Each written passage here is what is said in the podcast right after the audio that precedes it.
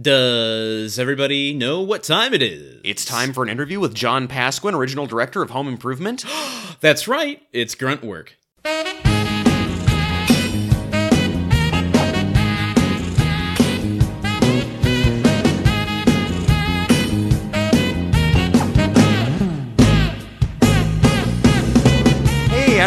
Kind of introduction to do for this, I'm just going to start talking. It's a special interview episode of Grunt Work. It is. All-in-one podcast about the TV series Home Improvement, in case you forgot. And we finally live up to our all-inclusive namesake, uh, in that we we were able to finally sit down with uh, one of the show's.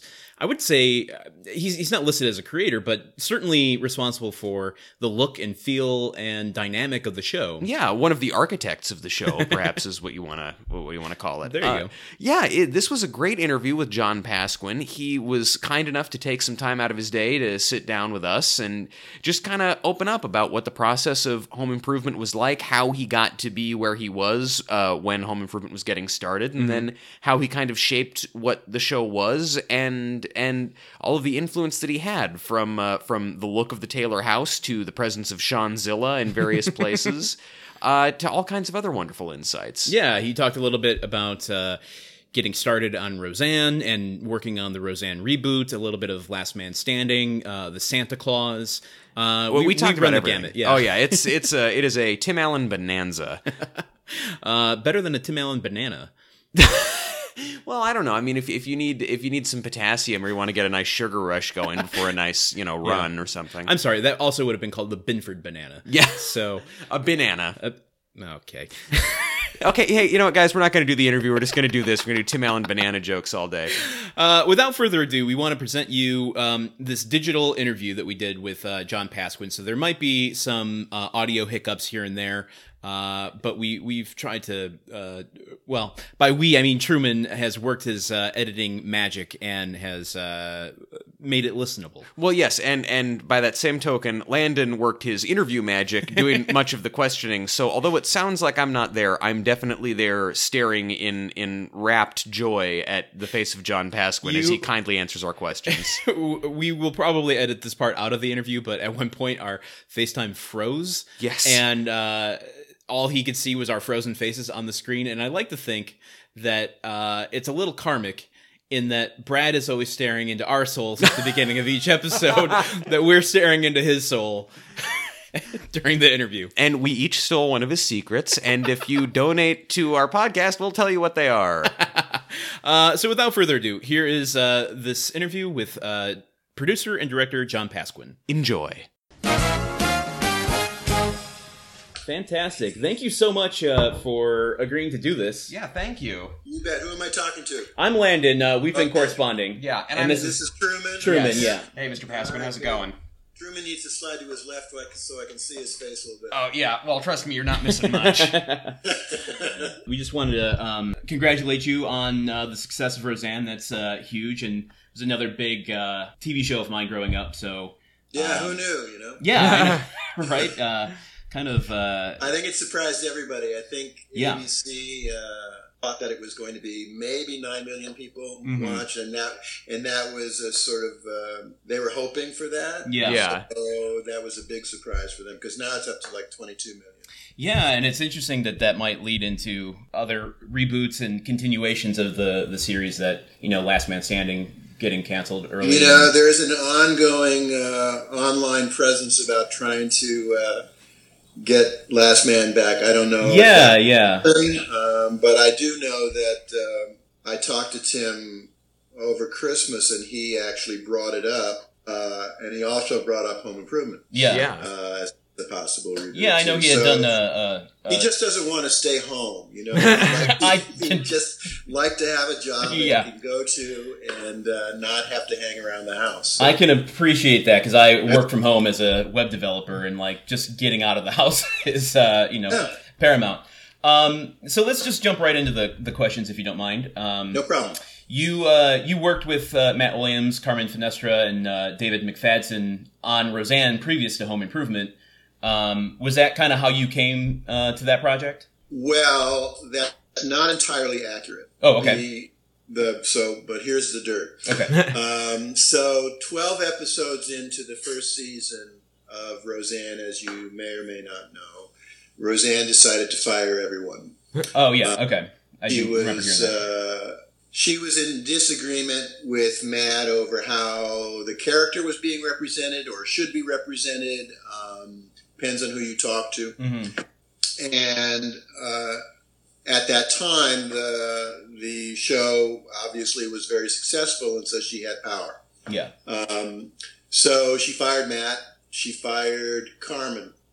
David stayed. Episode 13, they brought in a new producer, a guy named Jeff Harris, hmm who was an old friend of mine. And he called me. I had done a pilot with him and a couple of other things. And he called me and he said, Look, it, I just am taking over Roseanne. I have no crew.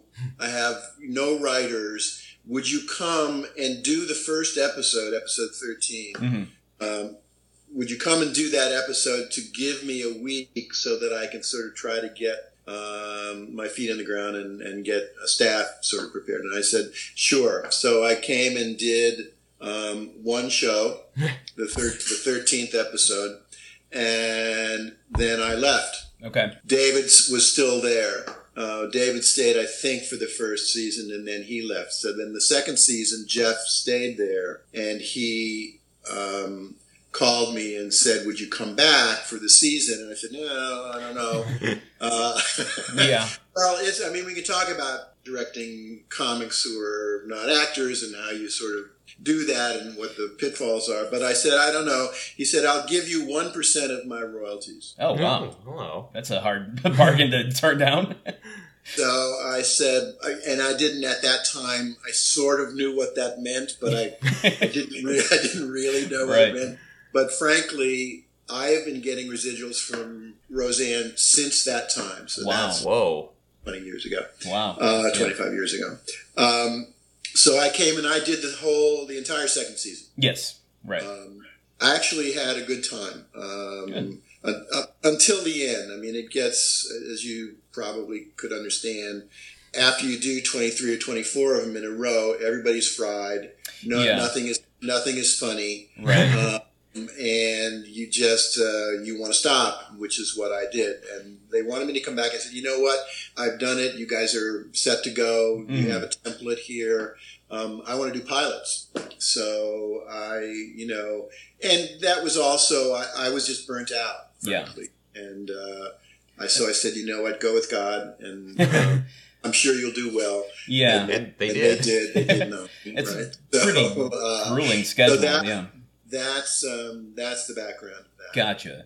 So then, uh, having worked with McFadzean, so how was it that you ended up on Home Improvement? All right, so Home Improvement. Um, there was a producer on Roseanne who was producing for Matt, a Mhm. woman named Gayle uh, Maffeo. Yeah. Um, and terrific woman. And I ran into her at Gelson's Oh, okay. Uh, and she said, you know, Matt is uh, developing, uh, wants to develop a show with his comic. And I had previously seen Men Are Pigs. I Mhm. forget if it was Showtime or HBO or one of those. So I watched that, totally irrespective of, of their involvement to it. And, uh, and I saw this guy who was hysterically funny, moderately good looking. Mhm. Men, men and women both got him. Yeah. And I right. thought, this, this guy should be on TV. And that was the guy that Gayle said, look, Matt is trying to do the show and um, he'd like to talk to you about it. And so I talked to him and he said, I'm going to do this show. It's a combination of Tim Allen and Iron John, which was a Mhm. very popular book at the yeah. time. Robert Bly, we've read that. Yeah. Um, and this guy, we're going to try and he's going. to Matt did what he had been doing before. He took a comic, he took their sort of material, and he crafted a show around that. Yeah. There was no script. Okay. So I said, you know what? I don't care. This is such a good idea. He is such a, you know, a viable TV personality that I think it'll probably be okay. Mhm. And they're funny guys. So um, I committed without ever seeing a script. Wow, that says a lot. Well, yeah, but I knew Matt, and he's he's a really good guy, and Mhm. I, I continue to know him. And I actually, I told him they were doing a Roseanne reboot. He said, "Well, I should probably call my lawyer." He he had no idea that that was even in the oh, work. wow, Oh, wow. wow. So anyway, that's how um, that's how that happened, Mhm. and uh, and then we went and he did a they did a, a really funny script, and we rehearsed, and um, the rest is history. And, and the home improvement is basically it was the first time that you came on as a producer to a show. Yeah, I mean, producer is a word that basically means many things to many people. Sure, yeah. you know? uh, it's it can be sort of like a scam to or a sop to an agent Mhm. of the of the talent or friends of the show or whatever. Yeah. I really wanted it. My experience, as you probably know, was coming out of the theater in Yeah. New York, and I basically wanted the producer credit because I wanted more control over, well, particularly in a pilot. Pilot is basically like doing a play. You Mhm. pick the designers, you create the world, you you know do all of those things that involve creative input, and I wanted to be able to have control over the lighting designer and the set designer and the costume designer and all of the all of the elements that would go into making a show. And not necessarily control, but I wanted input. Right. You know, I wanted to be able to be, cons- you know, consulted, and, and I wanted to, you know, uh, vet the people who were coming and, and whatever. You're frozen, by the way, now. Oh, Oh, geez. sorry. Are- Can you hear us all right? Oh, now and now you're the frozen. look on your face. Oh, there. we go. did we did we unfreeze? Nope, still Oh, frozen. God. Still frozen? Oh no. We're just sitting super it's still. really fright. It's frightening, actually. Oh no. So sorry. That's okay. Yeah, I mean, just- I can talk to a frozen image. Okay, yeah, as long as you can hear us. yeah, just don't look in our eyes. That's all. Uh, yeah, that's but that's a little creepy. One of you is not looking at me at all, so that's oh good. jeez. Oh, okay. We're both But looking truly, at you now. You we are, promise. you are. So uh, yeah. Uh, so talking about like uh, having input on the set and stuff. Uh, Well, well, yeah. I mean, how, uh, like, how did that input kind of influence what the Taylor's house looked like? I mean, did you, uh, were you kind of adamant about where certain things were or what look the house had? you know, I wanted after working on the, in the theater in New York, I did soaps for a while. Mhm. and I did it basically because I didn't go to film school. I was I went to I got my master's in directing at Carnegie Mellon, and then I stayed and taught acting and directing at Carnegie Mellon. So I was really out of the theater. So I didn't know anything about um, sort of the two dimensional world, if you will. Um, and one of the things that I sort of glommed onto early in my career was there is foreground, midground, and background. All of those grounds as you look at something either on the stage or um, in the movies or on television, all of those things have information in them. And I wanted to be able to control the information in the foreground, the midground, and the background. Well, you have to have a background. Right. You have to have depth in the set. So when I worked with the designer on the on the plan, it was really important to come up with a way that you could look through the set and that there could be not only what was happening in the foreground was important, but you could have background activity as well. Mhm. And sometimes there would be Easter eggs or things in the background. Um, Yeah. That, you know, that if you saw them, fine.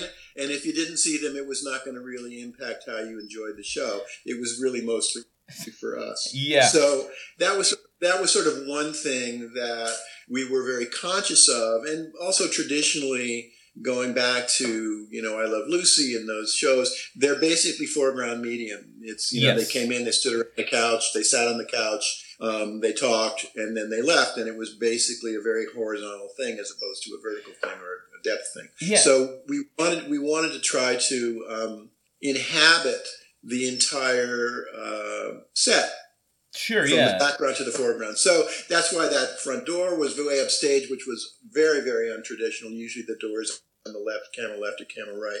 But we it was very way, way, way upstage. So you had to go all the way up to there, and then we had to figure out how to shoot up there, which was also a challenge. And that's one of the reasons we used the jib. Yeah. So that was uh, that kind of the set itself dictated uh, that you guys Totally. used And five and cameras. also, I mean, in terms of how you shot it, because um, Earl Hindman's character Wilson, Mhm. you never saw him, and he had you know weekly scenes with Tim where he would stand behind the fence and Tim would stand in front of the fence. Right. Well, there's no way to shoot Tim unless you get above Earl and Yeah. shoot down to him. So uh, the camera, and to, you'd have to get a camera into that set, and then it would be seen by the other camera. So we used that jib initially to allow us to be able to see that background and see uh, a shot tight over Earl to Tim when they were talking, and they would talk all the time. Yeah. And then as the show developed, that camera became an, an integral part of how we shot the show because you could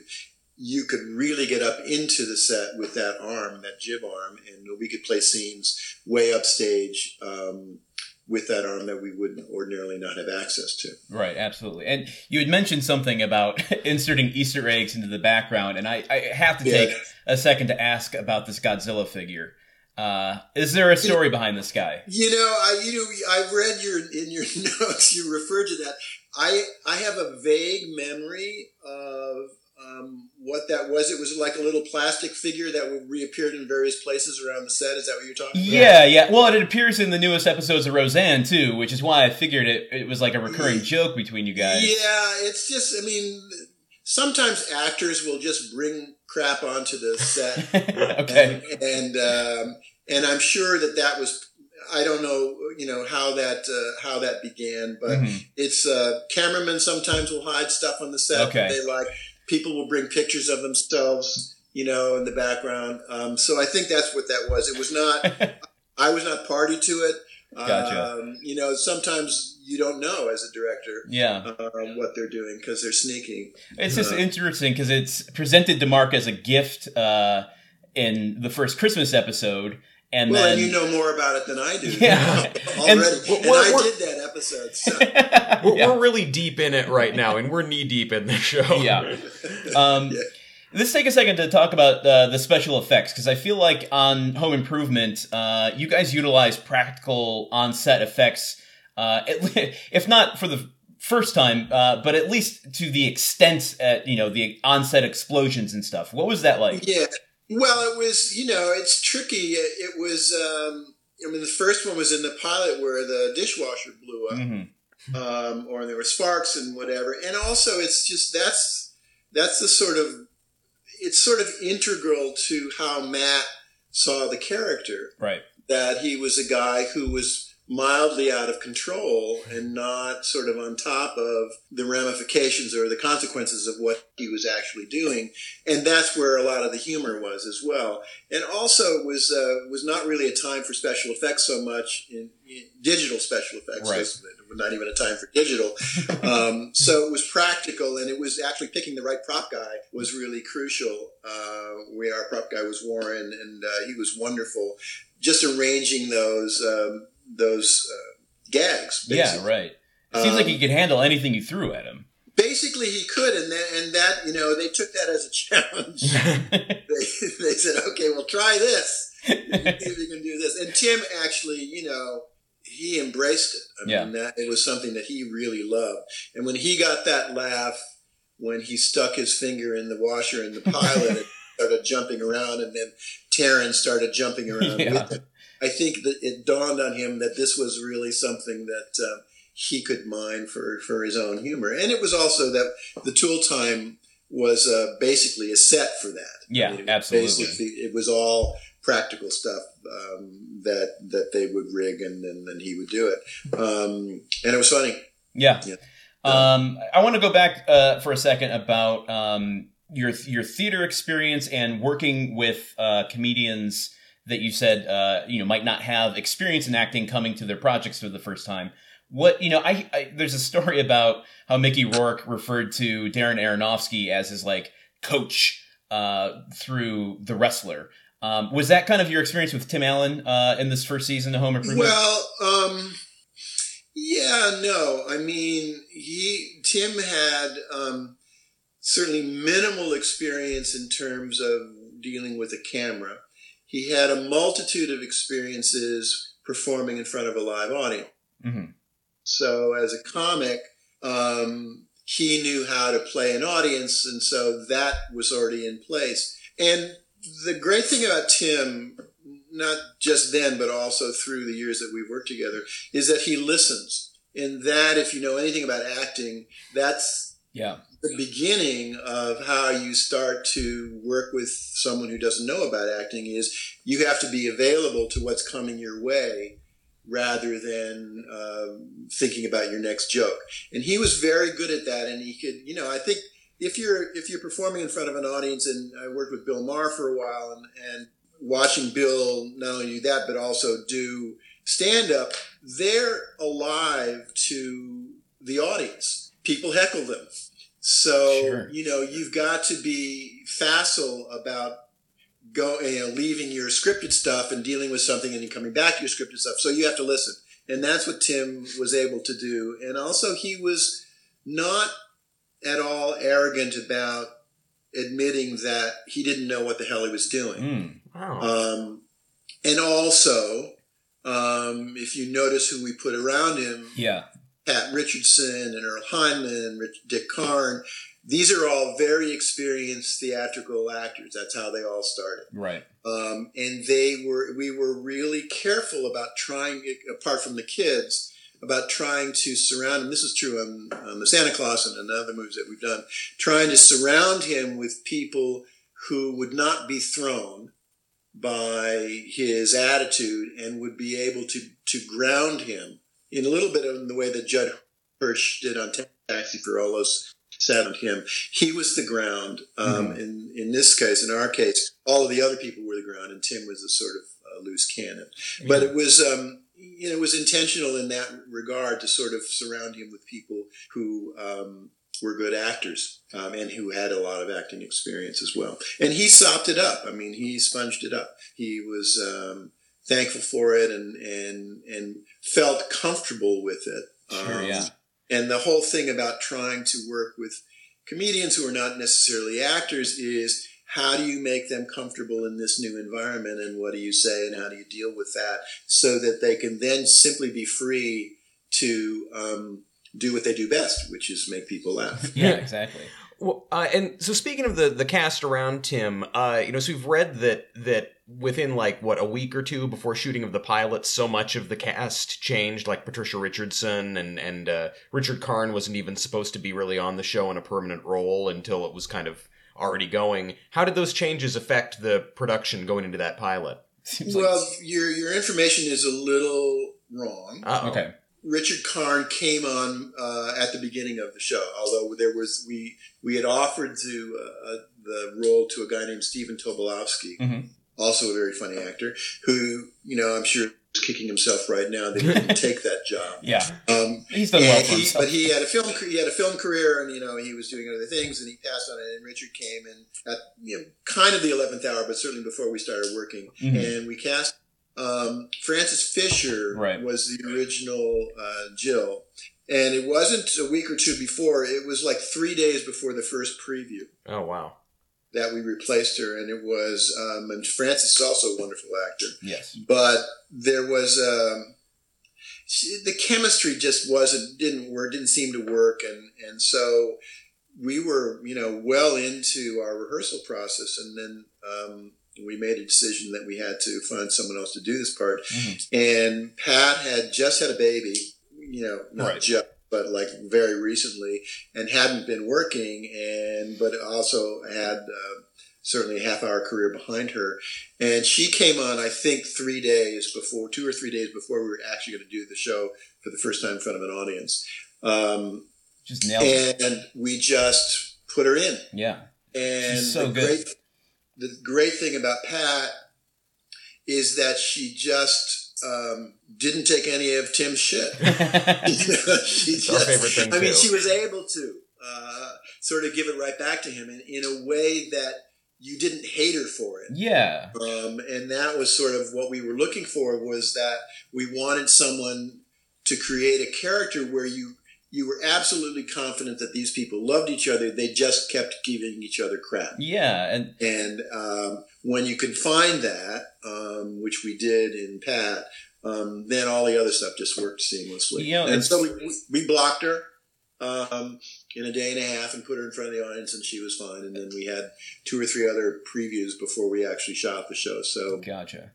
by the time we shot it, she was um, she was really comfortable. It's a testament to her acting ability. She's just phenomenal right out the gate. Oh, And Yeah, um, she's total total pro and and uh, fun, and um, you know, I had certainly at that time much more of a cachet in, in the business than Right. Tim did. Um, yeah, because she was so- just coming off of uh, uh, uh, Men are pigs. Yeah. And I I think it was either Matt Williams or Carmen Finestra, maybe both, have claimed uh, on occasion or two that they didn't know that Pamela Anderson was a Playboy model going into the show.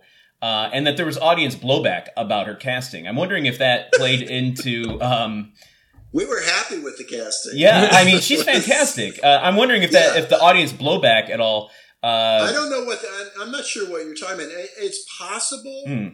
that Matt um, initially didn't know about it. I mean, because we uh, she pa- uh, Pam was one of the last people we cast. It was Mhm. hard to find that character, but I'm, I guarantee you, by the time we were up and running, they knew who she was. And, yeah. uh, yeah. I mean, I, I don't know what the audience blowback would be. I mean, she was.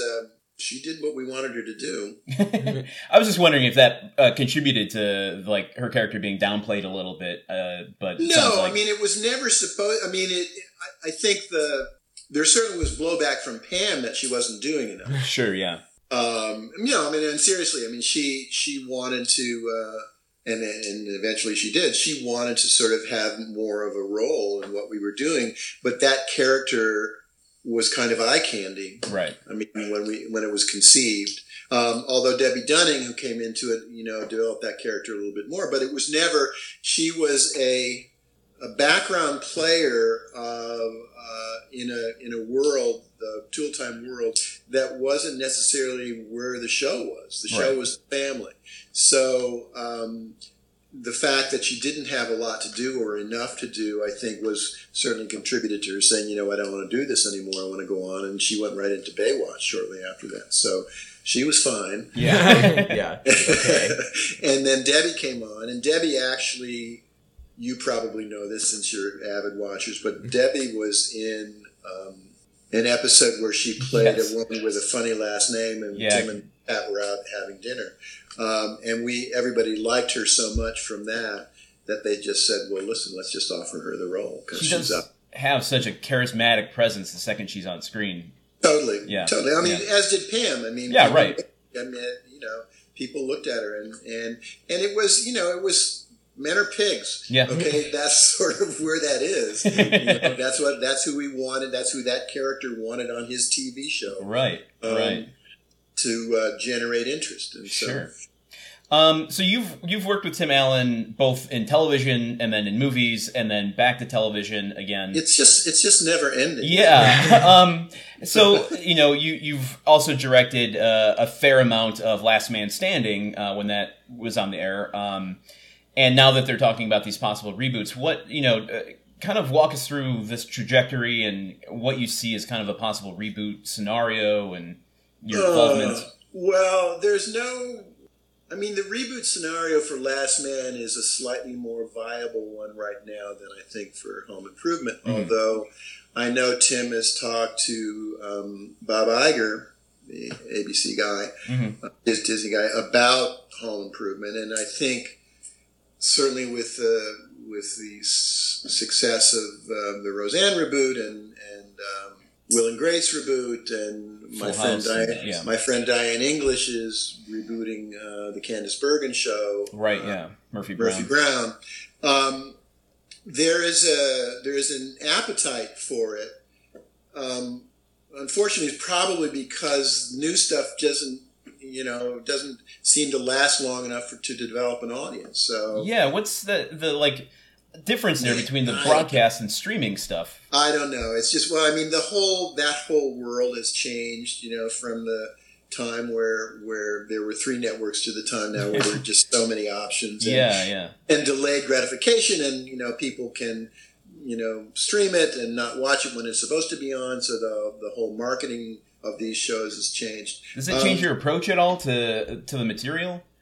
I don't think so. Um, no, I mean it's still trying to get actors to be real and funny at the same time. Yeah, yeah. I think that is the most important thing. That's That's that's the job. yeah, right. Uh, Um, is Yeah, so I mean, as far as um, Last Man, I, there is an online presence of people who who are lobbying for it. Um, I've never been a believer, particularly in the fact that that show was canceled because of political reasons. Mhm. I just I think that there was a new um, administration at ABC, uh, and they were, you know, every time someone new comes in, anything Yeah. that, or, that has been created or developed by their predecessors is already suspe- suspect. Yeah, So- they got to make a name for themselves and Yeah, different kind of of. politics. Kind of. Um, so I don't know um, if that if the sort of conservative political issues were Mm-hmm. were re- the reason, but um, they never. It's always it'll always come back to finance. Yeah. And I think at a, at a certain point, um, Fox, who was the the producer of the show. Um, was no longer going to be the producer of the show, which meant that ABC had to had to have the burden of paying for the entire show. Mm. So that's a sort of contributing factor to what was going on. Um, felt that um, it was too soon, that there still were stories to tell with that family, and Yeah. and they all liked working with each other, which was, uh, you know, after six years was. Um, a testament to how well they worked together. Absolutely. Uh, home improvement, I don't know. I mean, Yeah. I know that they talk about it. Tim talks about it. I know that Pat talks about it as well. Um, it's interesting. I think the boys would have a harder time, you know, Yeah, absolutely. Zach and JTT and Taran back. Yeah, that's Um, got to be difficult to to revisit And your Earl, entire Earl childhood. sadly, Yeah, Earl sadly is no longer with us. right. How do you do home Dick, improvement Car- without Dick Wilson? Karn was on Last Man Standing, so I mean, Right. he's around. Well, so was uh, JTT. He directed a few So episodes. was and- JTT, and, so was Pat. Yeah, right. Um, they all were. So it was, uh, we're just recycling. There's just nothing new. It's good for the environment. well, so speaking on Last Man Standing and and the new Roseanne reboot, which you directed the first uh, two episodes of, and uh, I'm assuming you're the EP on it. Um, is there like, uh, in terms of politics, like um, how you approach material that you might have differing uh, views on, or like how, what's the importance of like creating content for Middle America, which I feel has been kind of left behind in the entertainment industry over the last couple decades. Like, what? How, what's your experience with all that?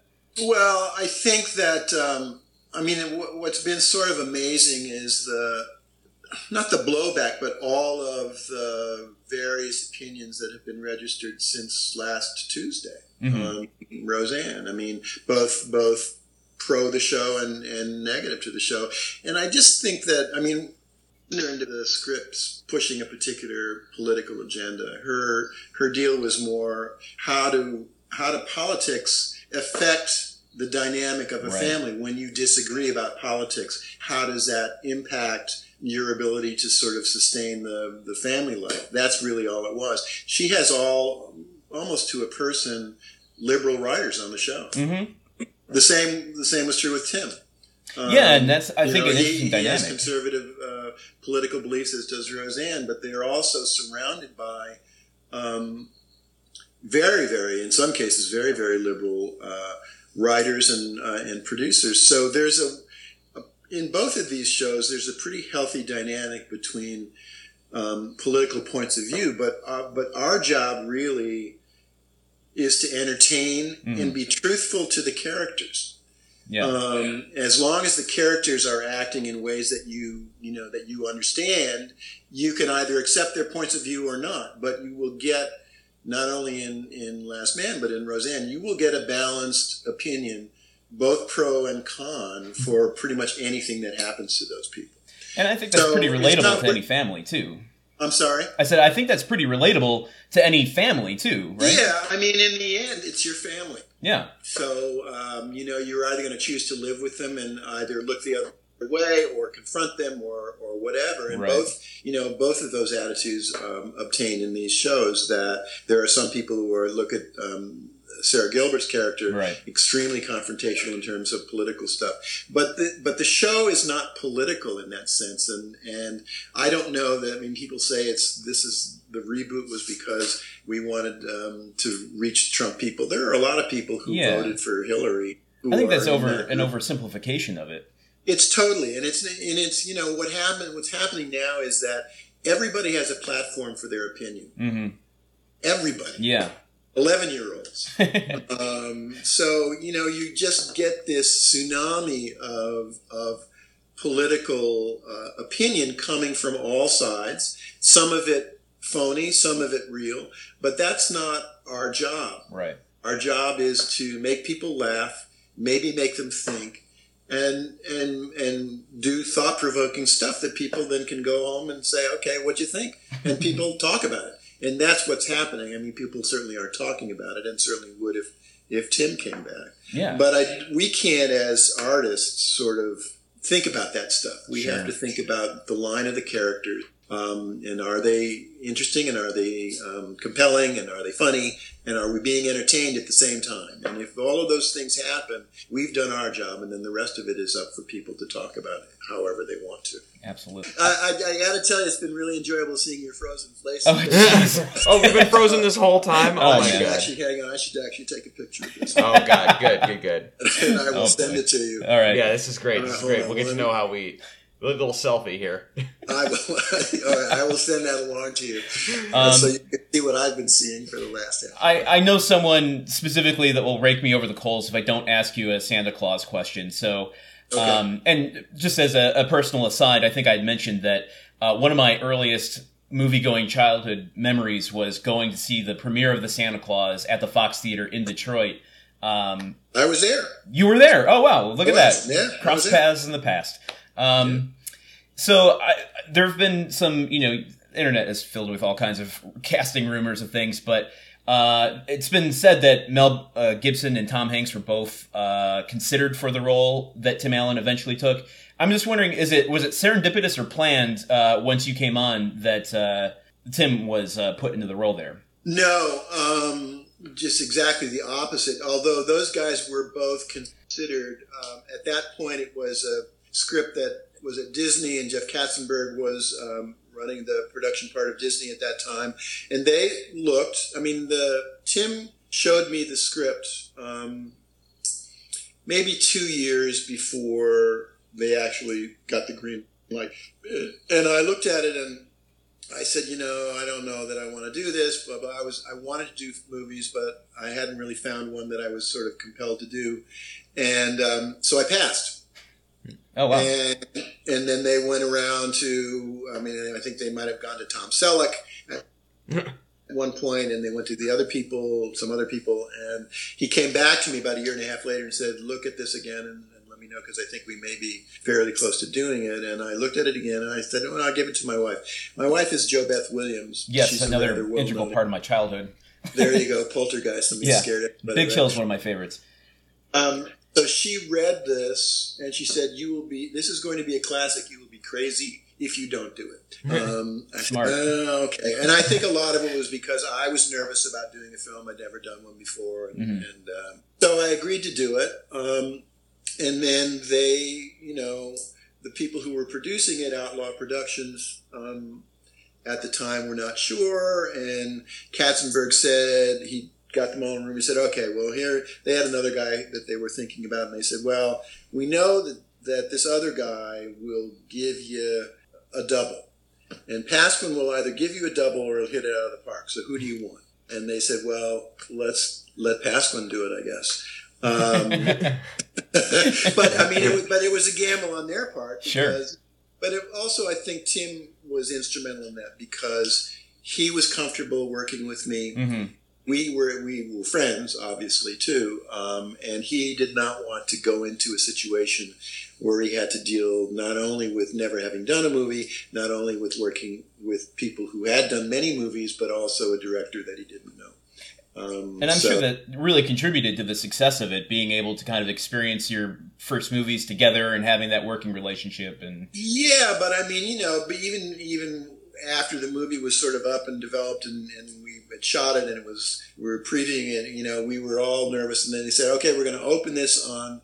I think it was November seventeenth. I said, "Jesus, this will be the first Santa Claus movie that's out of the theaters before Christmas." uh, and fortunately, that was not the case. yeah, Um, but you know, we were nervous about it because, um, and then you look at the movie, and even you look at the movie today, I think the movie holds up. There's a certain naivete about certainly the special effects because we couldn't. This was like a you know maybe a fifteen million dollar movie, Mhm. um, and so we did not have a lot of money to sort of do kind of um, cutting edge stuff. But we you know we did what we could do. But the but the naivete of the movie actually worked in its favor. Because it was you were you were sort of forgiving it because it was sort of low rent. Um, Sure. and I actually that- think the special effects hold up better than some of the stuff around uh, 2001, 2002. Well, you know, you're you're a fan too. So, yeah, I mean, maybe. You're at the premiere. You're biased. yeah, you are. You are. So. Um, okay, well, uh, I just want to thank you once again Yeah. so much welcome. for this for your time. Um, yeah, please do, and good luck with good luck with your podcast. Oh man. Thank you, guys. all right, thank you. Really appreciate it. Thanks. You bet. Have a Bye-bye. great day. See ya. You too. Gee whiz, how about that interview, huh? I'm sorry, there's no really good way to address the fact that we, like, you know, we didn't just listen to it with you, but we know how it ended. How great was that, right? Uh, I don't know how it ended because you have uh, yet to edit it. Uh, true, true. That's also part of the So- challenge. So yeah, this is a, a guessing game for us all. I've boxed myself into a corner with how I uh, started this outro. but again, so many thanks to John Pasquin Yes. for taking the time to talk with us and just to be so good to just a couple dorks of the podcast. A really charming guy. Uh, couldn't have better things to say about him. Uh, thank you so much for doing that. Uh, if you want more information on John Pasquin, on this interview, on our entire show, you can find all of this on our website, which is www.gruntworkpodcast.com. uh, there. You can sign up for our newsletter, uh, which is where you can get notified of new episodes and exclusive content like uh, this episode. Uh, and get caught up on everything that we're doing, all the other um, interviews that we do. Yes. that people are interviewing us. It's a weird world we live in. I know. I mean, it's it's bound to happen sooner or later. uh, and if you enjoyed this show uh, and want us to keep being able to get uh, these rare interviews, if you want us to go into the archaeology sites and chip off a rock and dust off a little ruby of a gem of an interview for you, Ruby of a gem of an interview. I, nothing if not a And- and- wordsmith. And you look closely at it, and they've they've etched into it the production history of season four of Home Improvement. it belongs in a museum. Um, you can uh, really help us out by supporting the show by uh, sharing every episode, uh, giving us an iTunes rating, doing all number of things. Uh, and remember, every time that you do one of these things to support us in the show, Uh, we'll bring you along with us when we try to gate crash Tim Allen's Christmas party. uh, you can also follow us on all the various social media places, which is at Gruntwork Pod. And with that, for John Pasquin, I've been Landon Solano, I've been Truman Caps. and this has been Pasquin work. yes. What do you think? Should we put John Pasquin in the middle?